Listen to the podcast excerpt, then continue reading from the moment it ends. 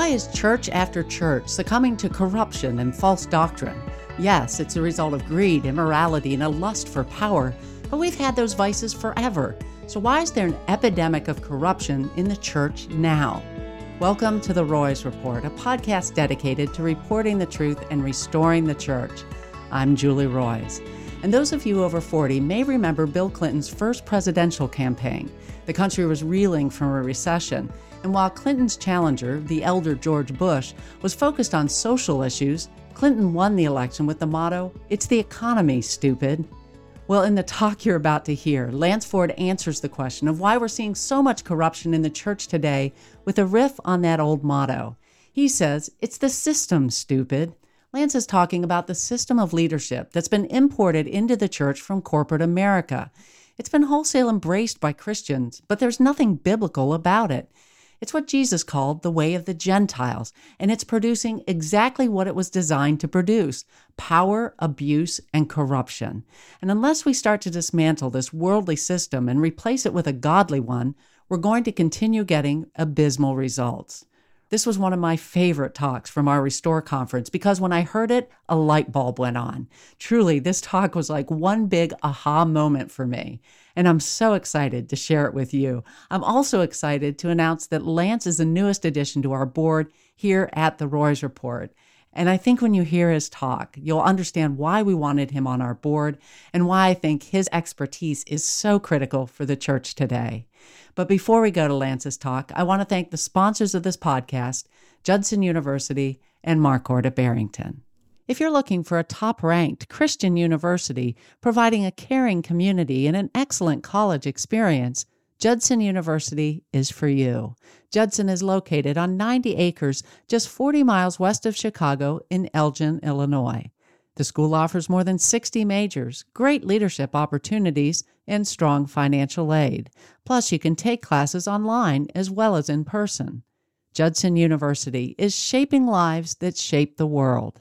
For more information, just go to judsonu.edu. Also, if you're looking for a quality new or used car, I highly recommend my friends at Marquardt of Barrington. Marquardt is a Buick GMC dealership where you can expect honesty, integrity, and transparency. That's because the owners there, Dan and Kurt Marquardt, are men of integrity. To check them out, just go to buyacar123.com. Well, again, you're about to hear a talk on rehabbing our addiction to leadership from Lance Ford. Lance is a pastor and church planter who's designed unique training systems being used by networks, seminaries, and leaders throughout the world.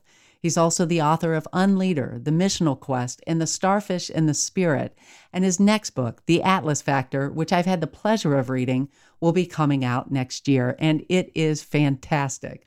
So without further ado, here's Lance Ford. You know, I'm sure that a lot of the speakers will do this and it'll be appropriate, but uh, I just really want to thank Julie and her team, uh, not only for just putting this together. But for the writers on staff, the hard, dangerous work that they do. Because let me tell you, if you're a demon right now in the church, these are some dangerous people. Okay, so hell fears what we're doing here. Uh, but I am convinced that what we've seen over the last few years, the exposures of leaders, and you know all the names, and many of you come from situations where those uh, the names behind your stories aren't in the headlines. But make no mistake about it, the Holy Spirit is shaking that which can be shaken so that things that can't be shaken will remain. Okay? I am convinced that uh, Aslan is on the move. And I am convinced that Jesus is standing at the door knocking. And we probably heard that verse growing up a lot. Oh, Jesus is standing knocking at the door of your heart. That's not the context of that verse in Revelation 3. He's standing on the outside of the door of the church, knocking to get in. And the question should be asked why is he on the other side of the door? Uh, but I believe that we are in a, in, in a moment and we are in a time uh, where the Lord is raising so many voices up to speak against this stuff.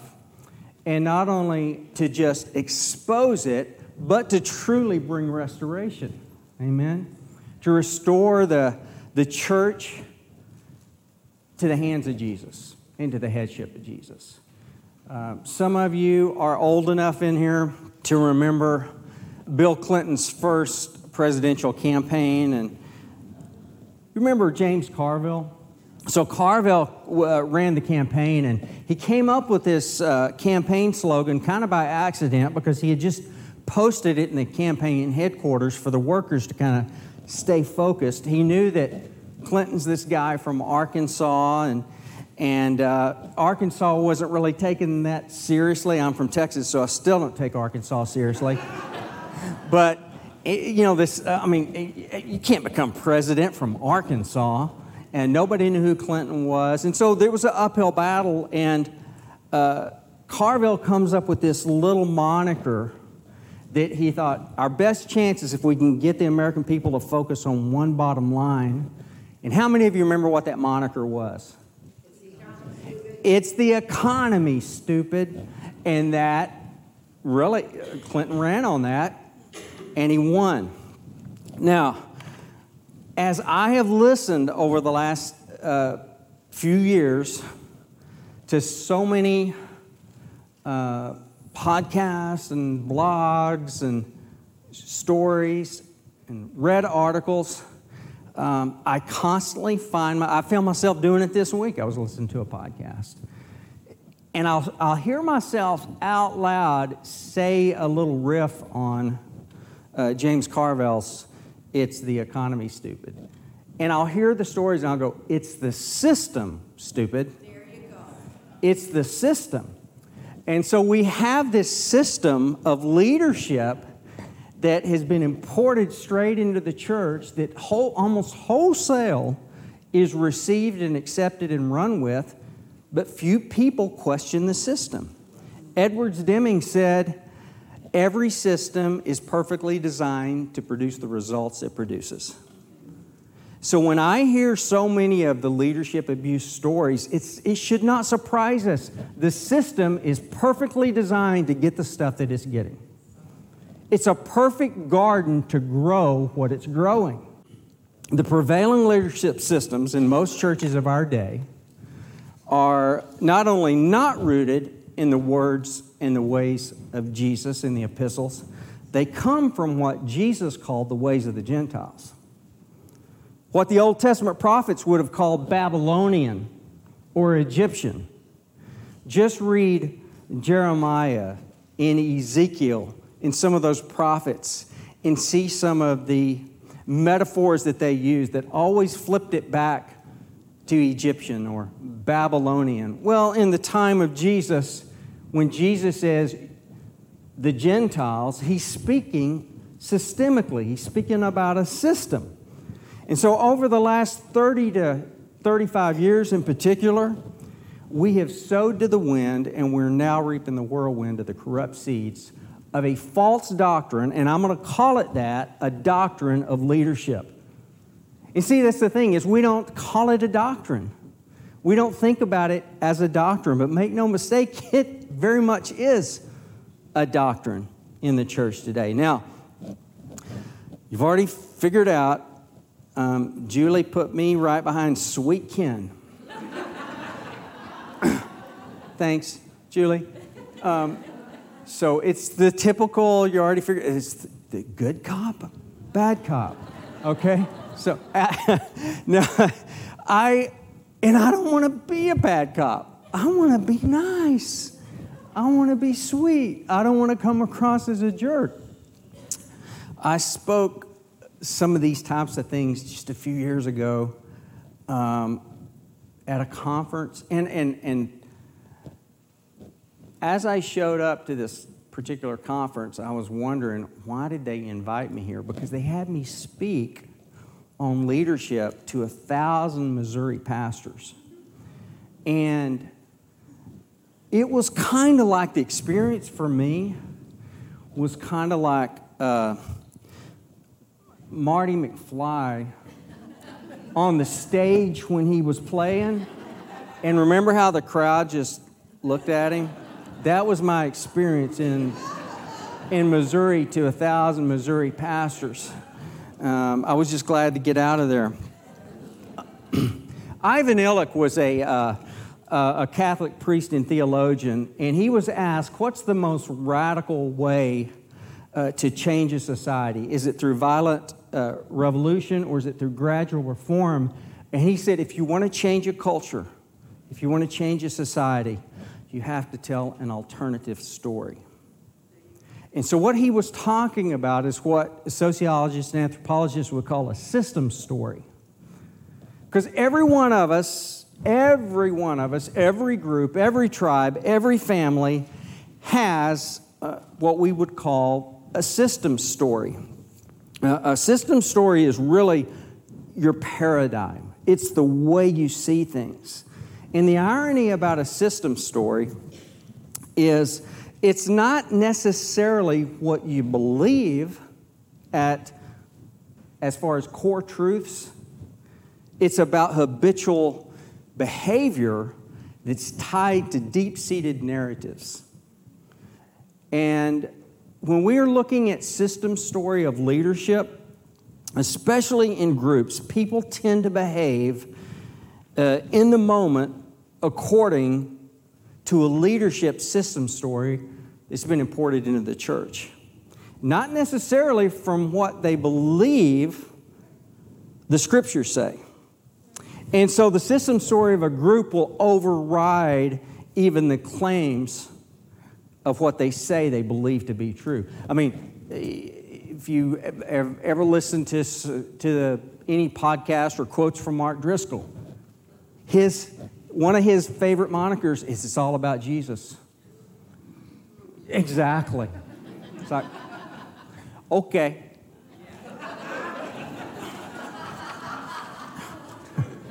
Because he operates from a system story, he operates from a particular leadership system story. Uh, Jesus told the Pharisees, You nullify the Word of God by your traditions. He's talking about their system story. He said, You search the scriptures daily, but you don't come to me. Why? Because this particular system story overrides, it's the way they look at things. And so your system story influences everything especially in churches.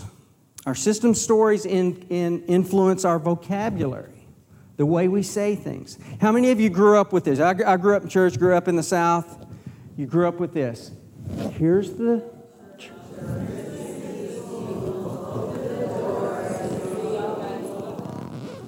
That's a, a demonic little nursery rhyme. Why? Because this ain't the church, Jack. That's not the church. That's the church. The folks are the church. The church isn't a place you go to, it's not an event, it's not a location, it's a people. And so when we start thinking that church is a place, we've immediately got the system wrong because I love my grandpa. He used to always say, he, he didn't call it the church, he called it the church house. It's like Guy Ford had that right back in 1965. He had it right. It's just a building, it's a sheep shed. But these are system story. Our system story influ- influence our power structures uh, with, within the church. It influences the way that we look at accountability. And even though we read Scripture, we read the Scripture over and over throughout the New Testament, it really emphasizes a mutual submission, a mutual accountability.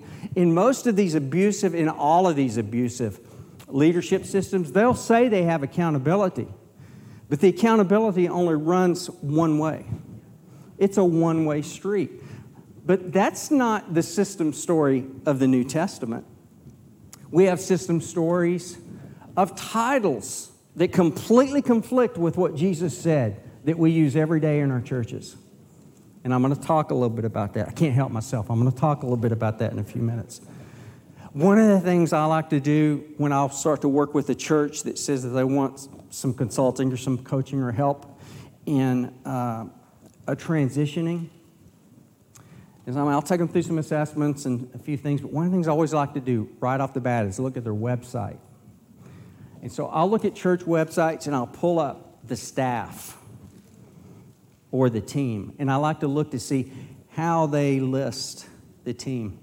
And I've counted it up for it's usually it's about 95% of churches and you could do this on your own you could just start arbitrarily looking at church websites about 95% they list the staff by hierarchy very rarely will you ever find a church that lists the staff alphabetically i found a church came to me a few a couple months ago we're going to start we're going to our team's going to start working with them in january and they said that they've been trying to transition to more of a servant leadership type of style and that they've been trying to make inroads in that. I went and looked at their website.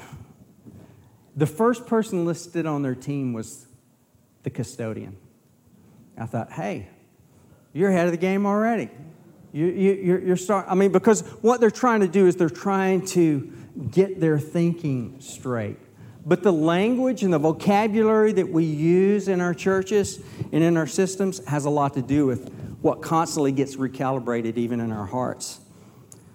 Um, Jesus says to the Gentiles, as we said, or says to his disciples, here's the way that the Gentiles do it. And you remember the context of that. You remember James and John. I don't know if it was their idea or their mom's idea, but Mama James and John goes to Jesus, right? and says, hey, could, you know, my boys, you know, like be Secretary of the Navy and, you know, and Speaker of the House and, you know, when you get this thing going. And you remember that. And uh, the, the other disciples, they got ticked off about it. Now, I have a theory about that. I think they got ticked off because James and John thought about it first and because they didn't get their mamas to show up first because these guys were jockeying for position just as much because there's another occasion where Jesus has to do the same thing. But he calls them to him and he sits them down and he says, Hey, I know we've all been raised in the shadow of temple power. We have been raised under the, the under the, the oppression of Roman hierarchy. And I know that you've never seen any type of government or leadership other than power and above. I know you've never seen that before, but that's the way the Gentiles do it. It will not be so among you. We read that text just so quickly, and I think Jesus probably emphasized it like a daddy sitting down with his kids. It will not be so among you. But we need to ask why is it so very so among us today? Because that style of top down, heavy handed, overlording leadership is exactly what's in the church. It's, it's, it's had us by the throat for a long time now. And please hear this. Um, we, we, we typically uh, pay attention or get upset when a new headline comes up uh, about some leadership abuse. Um, but here's the thing the, the ever, and, and it's easy to point out, it's easy to highlight and put the spotlight on very heavy handed abusers.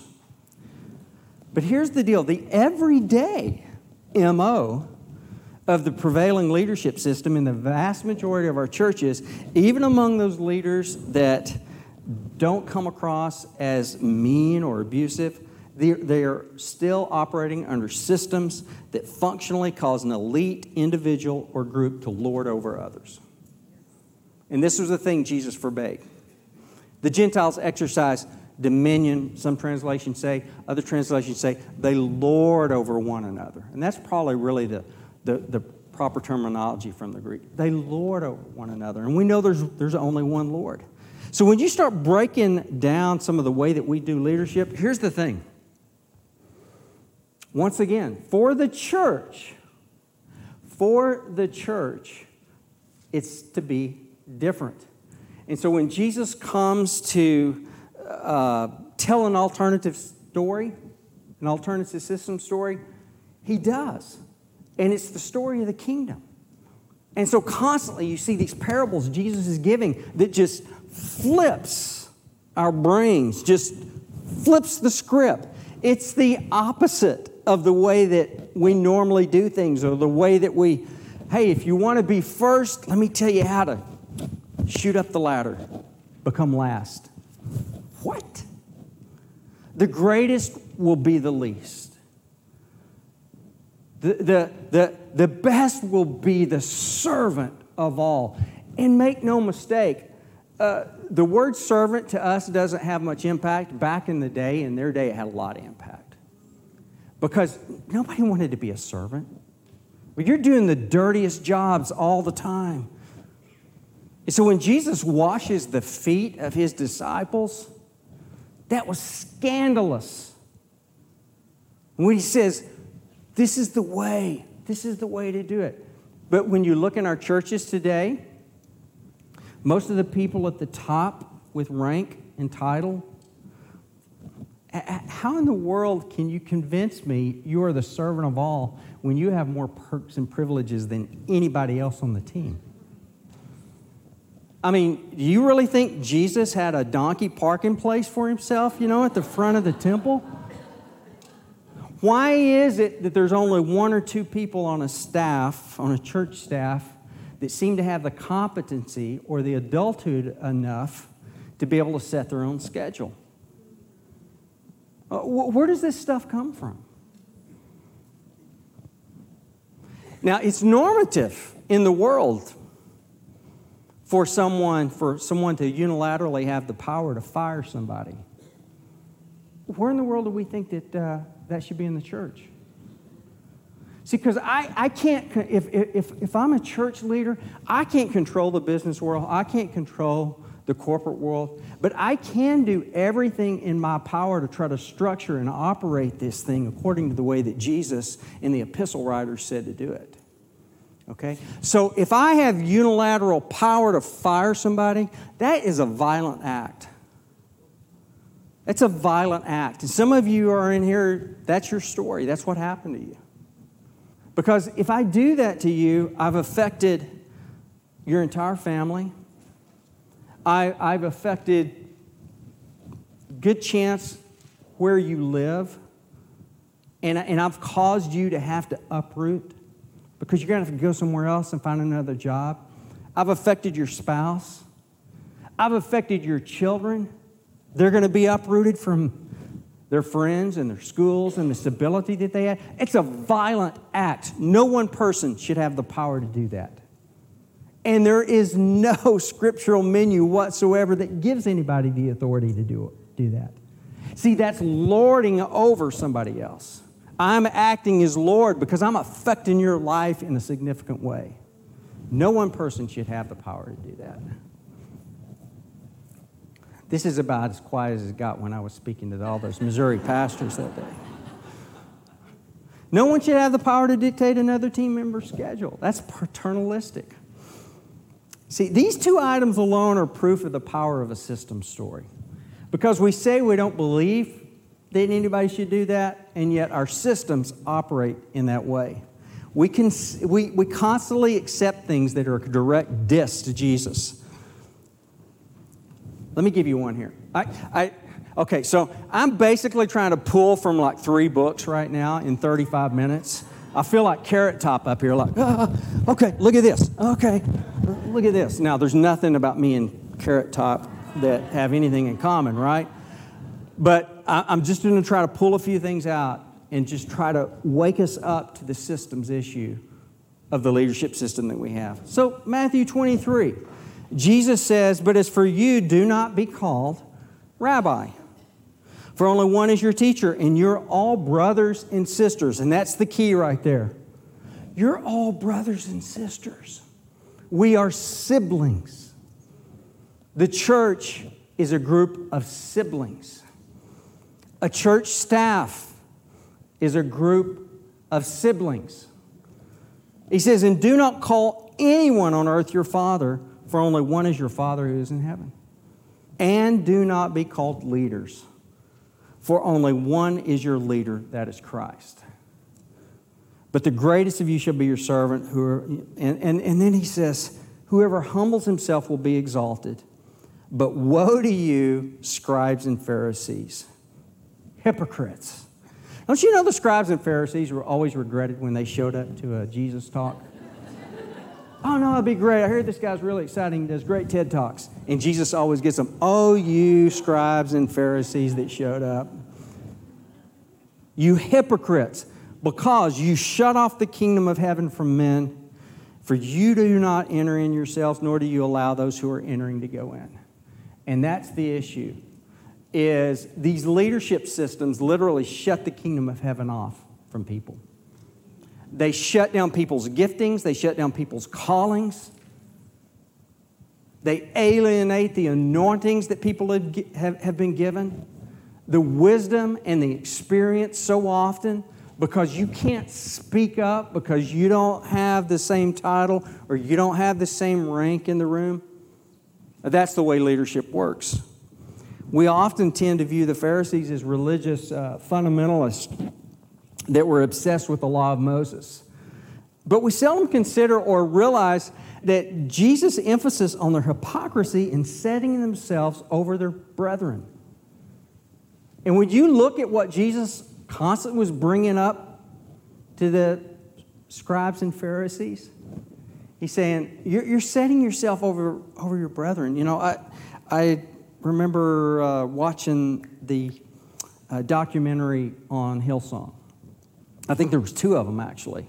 And I remember one of them, or maybe even both of them, pointed out how that the uh, Hillsong, New York, and I think most of them are this way, but like the front seats were saved for the celebrities and everything. Jesus talks about this. This is stuff Jesus talks about directly and we just ignore him. And, you know, that's elementary, that's just elementary Christianity stuff right there. Elementary Christianity is first off, just do what Jesus said, just obey him. And so when Jesus says, don't call yourself this, don't call yourself that, don't call yourself this, don't call yourself that, he specifically is forbidding rank based titles and practices that degrade the beauty of our sibling status. He says it's a blockade to the kingdom. So we have these totally accepted titles senior pastor. Yeah, it gets quiet in the room because we think that's normal. Where did that come from? Listen, when uh, I'll, I'll get in little debates with guys, imagine that. And they'll say, Well, you prove to me from the scriptures that a woman can be a senior pastor. And I'll say, You prove to me from the scripture that a man can be a senior pastor.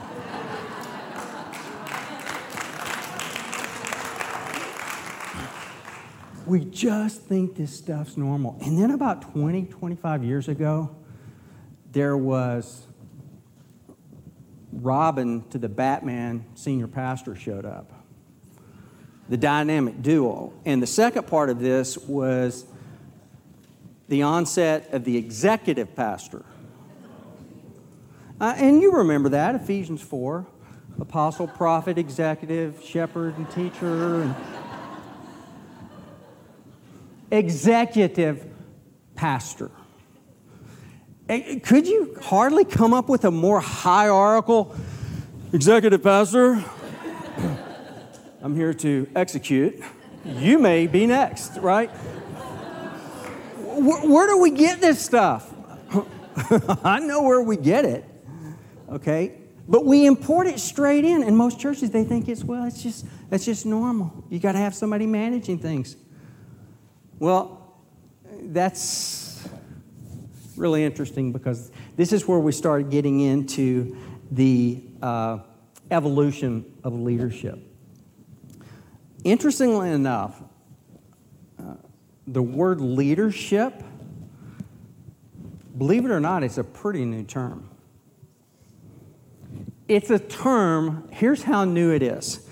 I started about three years ago. Well, it's been, it's been about four years ago now. I was, I was working on a, a new book, uh, and I wanted to kind of research the history. I kind of got this, this burr under my saddle to, to research the history of the word leadership.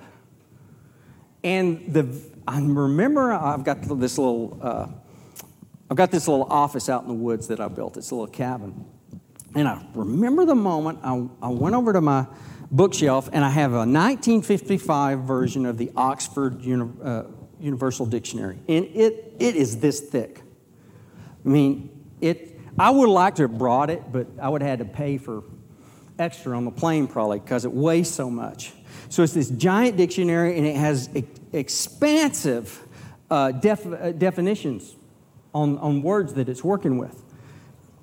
I went to look up the word leadership, 1955 Oxford Dictionary. Went to look up the word leadership.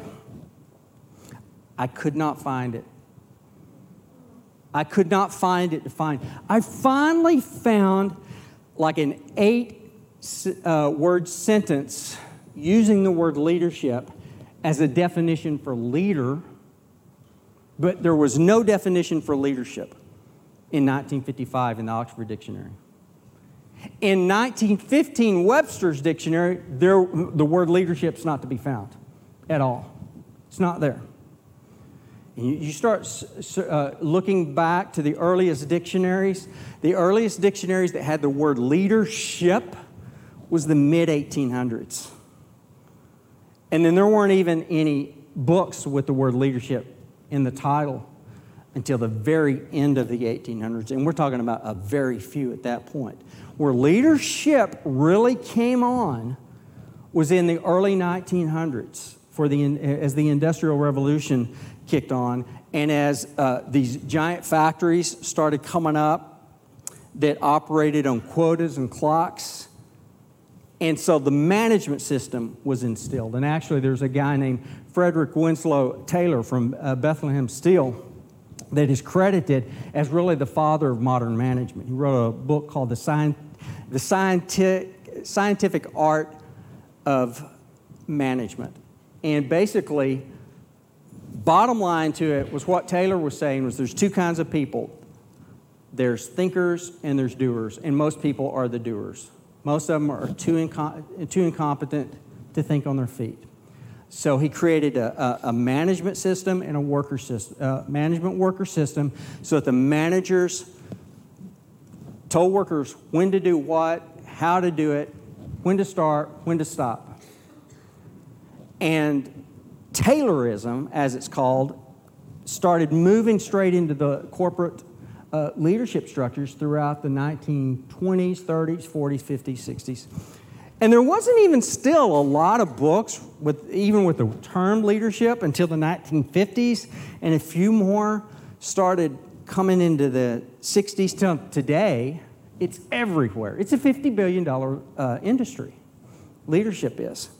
Now, when the church growth movement started in the late 1960s, and the idea, okay, that we need to start, quote, doing church a little different because a lot of the seminaries and a lot of the denominational leaders were starting to see a slippage in church attendance and participation. And so they're kind of, it's the canary in the coal mine and they're like, we got to start changing things. And so you started having the church growth movement come on, which ended up creating in the 90s the seeker movement. Anybody remember the seeker movement?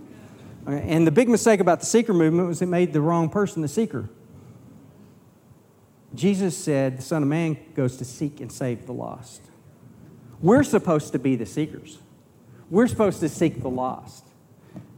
But we thought, well, if we can create cool church, if we can make it innocuous enough and safe enough and nice enough, because you know, really, carrying crosses, it's not that bad. Because that is the core of what it means to follow Jesus, right? But everything ended up being softened to such a point in the seeker movement and the church growth movement. But the thing was, was as these churches started growing in the late 70s and into the 80s, uh, they didn't know how to manage them. They didn't know how to run them. So, guess where they turned to find insight, they turned to the secular world. Why? Because here's the thing even by the 1960s in Christianity, my research, and I've tried to be pretty thorough with it, tried to be as thorough as possible, and I've tried to go to the sources, and I've tried to go to the experts. So far, I've only found about 9 to 11 books in the 1960s, Christian books that had the word leadership in them. Okay, so even, and before that, you're just not going to find it. If you were to ask most pastors to name a class, uh, you know, 10 classics on doctrine, they could just start naming so many books and authors to antiquity on Christian doctrine. But if you were to ask them to name 10 classics on Christian leadership, they would really struggle. Most, mo- most uh, pastors and Christian leaders that you know have much of a library, they'd point back to Oswald Sanders' 1967 book, uh, Spiritual Leadership. But before that, you just don't find anything. So we turn to the world for it. I mean, if you, if you look back at the history of the Global Leadership Summit from Willow Creek, and you look at all these incredible spiritual speakers They had pastored churches, not. Neutron Jack Welch. Oh, I'm sure we're going to get a lot of Jesus from old Neutron Jack. I remember walking into so many pastors' offices and just looking at the books and looking on the shelves and just seeing the titles. Leadership Lessons from Attila the Hun. I'm not making this up. I'm not kidding. Where do we get this stuff? Yeah, you know, that's a great small group text right there. so here's the thing it's the system, stupid. You're not stupid. You're not the stupid ones. But that's exactly what Paul said. He called it folly. The wisdom of the world is foolishness to God, Paul said. The language that we see throughout the New Testament for a staff is not employ. There are no bosses on the New Testament church staffs the language that you see over and over and over throughout the epistles is co-worker, fellow worker, fellow, fellow worker, companion, co-laborer, shoulder to shoulder. Here's the deal. The church is not a corporation. It's a community. It's not a factory.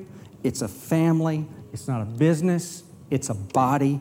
It's not an organization. It's an organic masterpiece of the fullness of Jesus as a gift to a watching world. That's who we are. And that's what every church staff is. You know, and this is the question I get a lot. Of, well, so Lance, are you saying there's no leadership? No, not at all. That's not what I'm saying. We need structure. We need systems. But the system that we have is not it. And here's the deal. As long as we continue to support these systems and to prop them up and try to just work along with them, uh, Julie's going to be running this conference for years to come. All the podcasts and the podcasters that are represented here, and the writers and people that write stuff like I write, we're, we're going we're gonna, we're gonna have uh, job security for a long time if we continue to prop up this system. I want to be put out of work, don't you, Julie? It'd be awesome. Wouldn't it be awesome if, if, if you know, sometime you got an email some point down the road, and Julie said, You know, we just don't need it anymore. Wouldn't that be awesome? Jesus is knocking on the, the door of his church. Thank you. Again, that's pastor, church planter, and author Lance Ford speaking at Restore 2023. And as I'm sure you're aware, many groups charge for conference talks like these, but we've decided to make them available free of charge because we believe this content is so necessary for the restoration and health of the church. Yet we really could use your financial help. We need to raise $70,000 before the end of this month to end 2023 in the black. We're about halfway to our goal, which means these next two weeks are huge for us. So if you believe in our mission of telling the truth and restoring the church, would you please let us know with a gift to the Roys Report in December? To donate, just go to julieroys.com slash donate. And in December, if you give a gift of $50 or more, we'll send you a copy of Tim Alberta's book, The Kingdom, the Power, and the Glory. This is an awesome book exposing the idol of politics in the evangelical church and calling her to a more biblical and faithful witness. So again, just go to julieroys.com slash donate.